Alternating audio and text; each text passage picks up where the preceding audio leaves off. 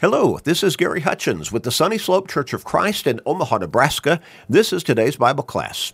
A short Bible study, only about 13 minutes or so long, but every day, seven days a week, keeping us in God's Word and helping us thereby to stay strong and even grow stronger in our faith. Because faith comes by hearing the Word of God. You know people in your life who need to get back into God's Word or maybe get into God's Word for the first time, don't you? They need to grow stronger in their faith and they need to come closer to God. They need to start thinking about their soul's salvation.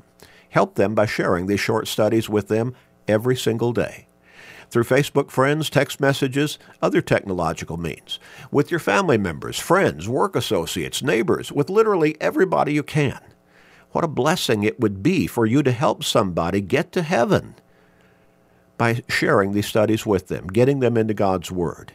That will also be a great blessing for you. So make that commitment and start sharing today and every day with everybody you can. We're going to get back into our new line of thought and study. I began by asking you the question what would you do? What would your thought processes be? What would you be led to do to be on guard if you knew somebody was out there to get you. Now, you knew who it was, or maybe you didn't know who it was, but you knew there was a threat that somebody was out to get you. That much you were certain of.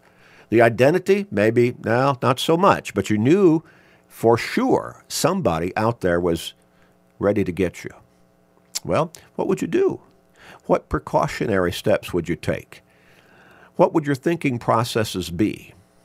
How would you be on guard? How would you be alert? How would you be watchful? That's a challenge, isn't it? Well, the point that we're making in this particular line of study and thought is that somebody is out there to get you, and you can be certain of his identity because that's the devil. He's out there seeking your eternal destruction, condemnation in 1 Peter chapter 5, beginning with verse with verse uh, 9, or verse 8, we read this Be sober, be vigilant. So these are strong words of focus. Be sober, be vigilant, because your adversary or your enemy, the devil, walks about like a roaring lion, seeking whom he may devour. He's out there and he's after you. You can be certain of it. You can know it for sure because God has told you in his word right here. John goes on and says, resist him steadfast in the faith. How can we resist the devil? Our most deadly of all enemies, our most determined of all enemies? By living by the teachings of God's word. In that way, staying faithful to God, being obedient to his teachings if we do not stay steadfast, if we don't stay obedient to God's teachings, then we're not resisting the devil effectively. Again, what did James say in James chapter 4, verses 7 and 8? Submit to God. Submit to God. Resist the devil and he will flee from you. How do I resist the devil? All the temptations that he throws at me. And boy, he keeps he keeps bombarding me I resist them by submitting to God. What does it mean to submit to God? I humble myself before Him and I live by His teachings, communicated to me in the Scriptures, His Word, the Bible. That's my standard to live by. That's my guidebook, my roadmap. I can resist the devil effectively by submitting to God, by living by His teachings. In verse 8, James goes on and says, Draw near to God, and he will draw near to you. God wants us to walk with him. Well, now the devil wants to lead us away from God. He wants to lead us into eternal condemnation, self-destruction. Jesus said in Matthew chapter 7 and verse 13, enter by the narrow gate. He's talking about two pathways through life from a spiritual perspective. Enter by the narrow gate. For wide is the gate and broad is the way that leads to destruction, and there are many who go in by it. That's the way the devil wants to lead us. He wants to lead us down that road to destruction. Jesus goes on in verse 14 and he says, Because narrow is the gate and difficult is the way, or straight is the gate and narrow is the way which leads to life, and that's eternal life in heaven.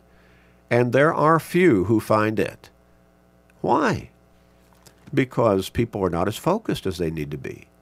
John the Apostle talks about not loving the world or the things in the world.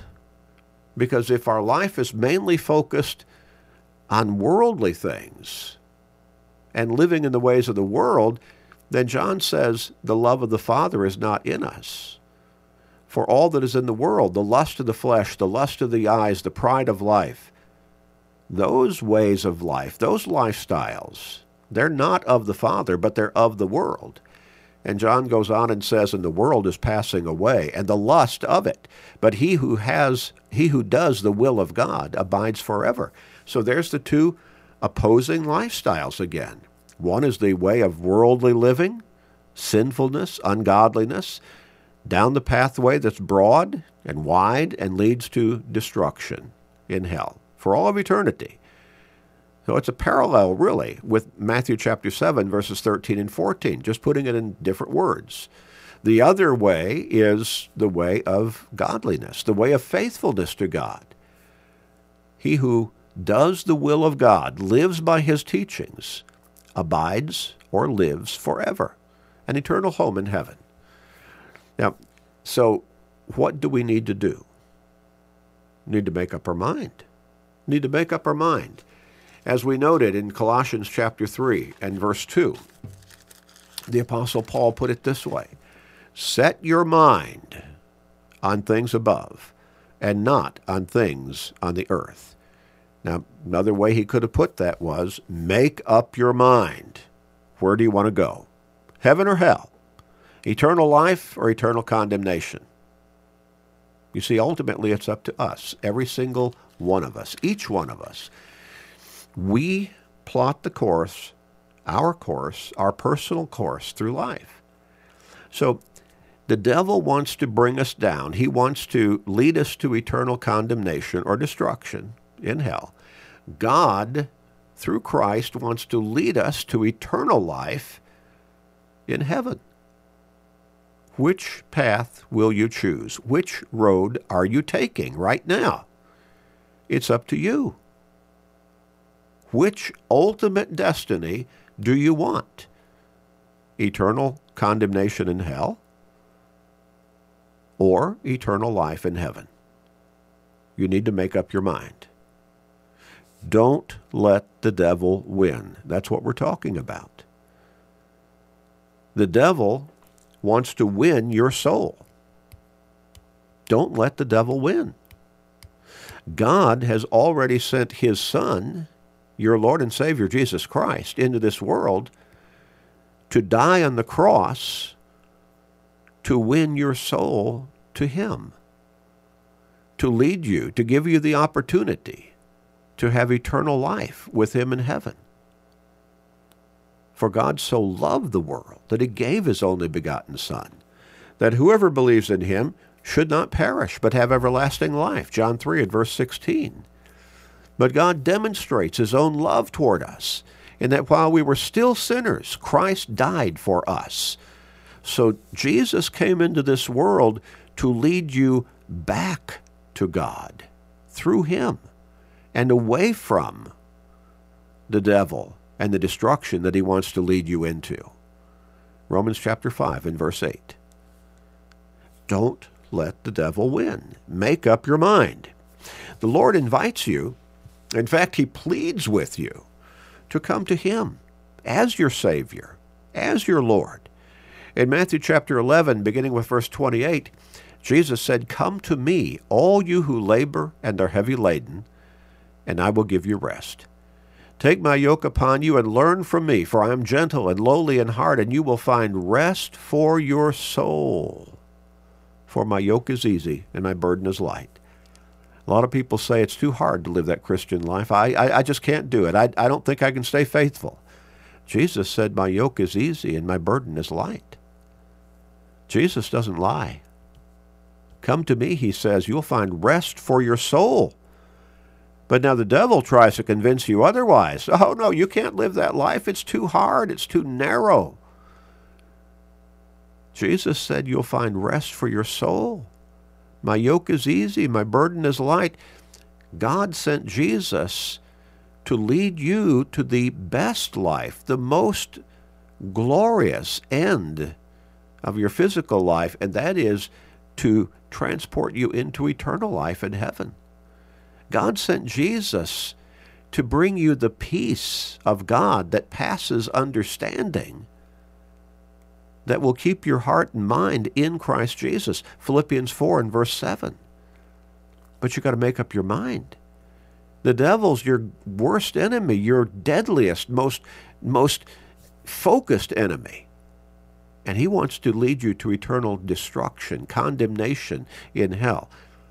You've got to make up your mind. You've got to make up your mind. You will not let the devil win. That part is on you. Making up your mind, setting your mind. As Paul said, set your mind on things above and not on things in the earth. Where's your mind set? Which road are you traveling right now? The broad way that leads to eternal condemnation, self destruction, or the narrow way that leads to life. It's wide open. Jesus said, Few there be that find it. So you're not going to have to travel on the, you know, along the uh, the uh, sides, you know, sides of the road. You go straight down that road, and God will help you all, all the way and encourage you. Don't let the devil win. We'll look a little bit deeper next time. Let's pray. Our Father in heaven, Father in heaven, thank you for making the way for us to resist the devil by living according to your teachings. Thank you for sending your Son to die on the cross to redeem us from the guilt of our sins. Help us, Father, to recognize this blessing and to embrace it, Father, to make it our own in the most personal and active way. Help us, Father, along this line. Strengthen us, please. Please be merciful with us, we pray, Father. And gracious Father, please forgive us. In Jesus' name we pray. Amen.